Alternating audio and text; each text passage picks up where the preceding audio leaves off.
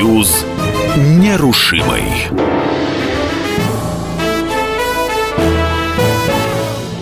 Союз нерушимый. Программа для тех, кто вырос в Советском Союзе, но ничего о нем не знает. В студии журналист радио «Комсомольская правда» Иван Панкин.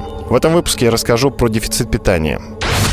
Дефицит продовольствия в Советском Союзе возникал с постоянной периодичностью. Был он и после революции, и во время Великой Отечественной. Но пик продовольственного дефицита пришелся именно на 80-е годы прошлого века. Это время отечественной истории можно разделить на четыре периода. Брежневский, Андроповский, Черненковский и Горбачевский. Два из них очень короткие. Конечно, не могло не быть трудностей, если за 10 лет сменилось 4 правителя. Хотя брежневскую эпоху многие вспоминают, можно сказать, с ностальгией. Но именно конец брежневской эпохи был не очень приятным. Особенно в том, что касается продовольственной части. Тогда и стал назревать дефицит продуктов питания. Во многом эта проблема послужила спусковым крючком для простого народа распрощаться с СССР и с Горбачевым. То есть, если в политическом плане тараном были так называемые демократы, Ельцин и националисты, прибалтийские, украинские, кавказские, то среди простого народа главная претензия, которая высказывалась во время перестройки к советской власти, это дефицит продовольствия. Люди готовы были смириться с любыми проблемами, но вот полноценно питаться хотели все – в советские времена была популярна песенка. А что я ем? А что? Простую осетрину, а? простую русскую еду, простую русскую еду. Ее ловлю в своем пруду. Но тогда осетрину могли себе позволить только самые богатые люди, э, вернее, обеспеченные. Слово «богатый» не произносилось. Про простых людей была прозаичная загадка. Длинная, зеленая, пахнет колбасой. Что это? Ответ – электричка Москва-Ярославль или Москва-Рязань. А некоторые люди вспоминают, что их родители в Москву за продуктами летали из Туркмении на самолете. Итак, начало 80-х годов – это завершение правления Брежнева. Формально, по цифрам, никакого голода в стране не было. СССР, если смотреть по калорийности, по такой усредненной линейке, был вполне себе средней развитой страной мира – в 1960-м на советского человека приходилось около 3100 калорий в день, а в 85-м уже 3400 калорий, то есть больше, чем в Англии, Швеции и Франции. Однако питание советского человека было несбалансированным. Почти 80% калорий приходилось на так называемую еду растительного происхождения, а не животного. В дефиците было мясо и молочные продукты, отчасти фрукты. В 80-м году в среднем советский человек потреблял 59 килограммов мяса, 168 килограммов молока и молочных продуктов, 54 килограммов фруктов. Для сравнения, в США 108 килограммов мяса, 238 килограммов молочных продуктов и 105 килограммов фруктов. То есть почти вдвое больше. Близкий к нашему рацион питания был у поляков. Тоже не очень много фруктов, даже меньше, чем в СССР, но гораздо больше молочных продуктов. Дело было в неумении реагировать на насущные проблемы страны. Власть опаздывала с принятием решений. Сигналы о том, что наблюдается дефицит мяса и молочных продуктов в регионах, шли с начала 70-х годов. Но все забалтывалось, никаких мер не принималось. И только в 82 году Леонид Ильич Брежнев произнес такую фразу «Наконец-то надо повернуться лицом к личному крестьянскому хозяйству». Тогда же была придумана продовольственная программа и начали ее решать. Никто не голодал, не было голодных смертей. Проблема была, скорее всего, в распределении и логистике. Прилавки опустели, на них, как правило, красовались исключительно килограммовые пачки с крупами. Согласно социологическим опросам тех лет, советские люди были полностью удовлетворены количеством хлеба. Претензии по мясу высказывали 23% респондентов, а по рыбе – треть опрошенных. Когда речь идет о дефиците продуктов в СССР, то чаще всего вспоминается Москва начала 90-х и провинциальные города, особенно Урала и Нечерноземье. И почти нет примеров в Грузии, на Украине, в Молдавии, в Прибалтике. То есть Россия действительно обеспечивалась по остаточному принципу, в отличие от других республик. Это одна из первых проблем – существовала общая линия партии и правительства на интернационализацию и на подтягивание национальных окраин. Считалось, что эти люди действительно живут плохо, бедно, и им надо помогать в ущерб каким-то республикам. В СССР было только три республики-донора. Это РСФСР, немного Белоруссия и Туркмения. Все остальные 12 республик были дотационными, которые жили в основном за счет России.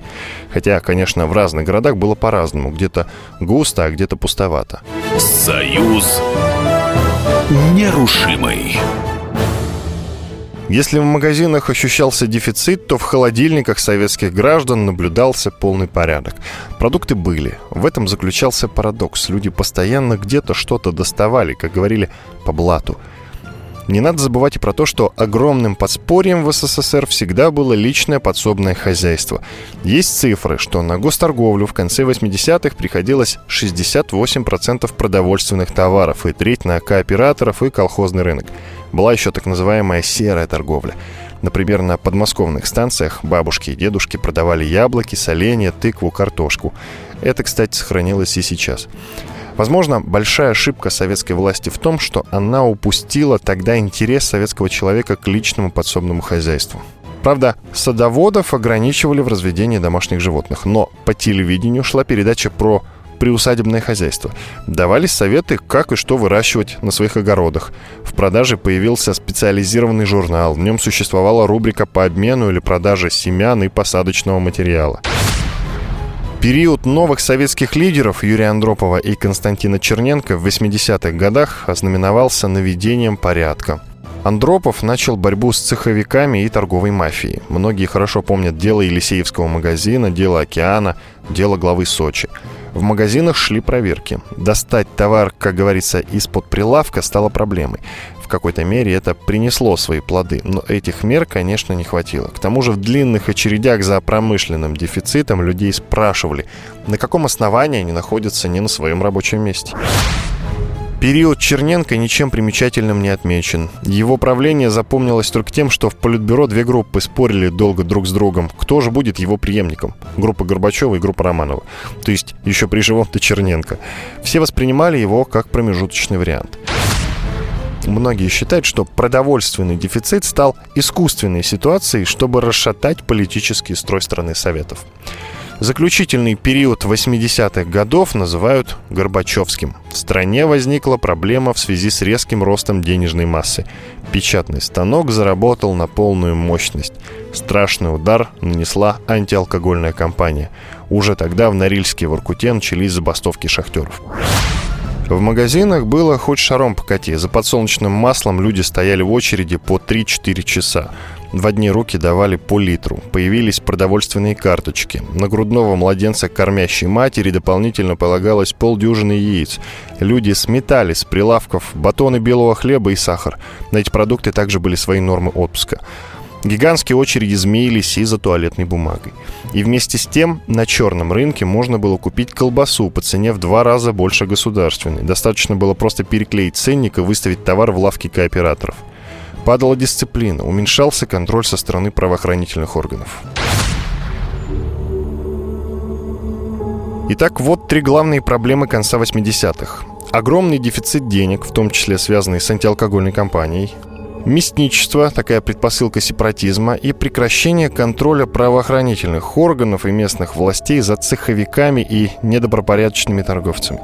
Горбачев говорил о том, что нужно увеличить капиталовложение в сельское хозяйство, о том, что нужно развивать фермерство, о том, что экономика должна быть многоукладная, в том числе в сельском хозяйстве. Но до дела не дошло. Только слова. Пожалуй, это его слабость, как правителя, который потерял бразды правления. Страна стала жить своей жизнью, а Горбачев и Политбюро – своей. К чему это привело, знают во всем мире, но на себе испытали только граждане СССР. Дефицит продовольствия спровоцировал необратимые процессы в истории гигантской страны. С вами был журналист радио «Комсомольская правда» Иван Панкин, программа «Союз нерушимый», программа для тех, кто вырос в Советском Союзе но ничего о нем не знает. До свидания. А без меня, а без меня Тут ничего бы не вставало Тут ничего бы не вставало Когда бы не было меня А кто я есть? Простой советский парень Союз Союз нерушимый.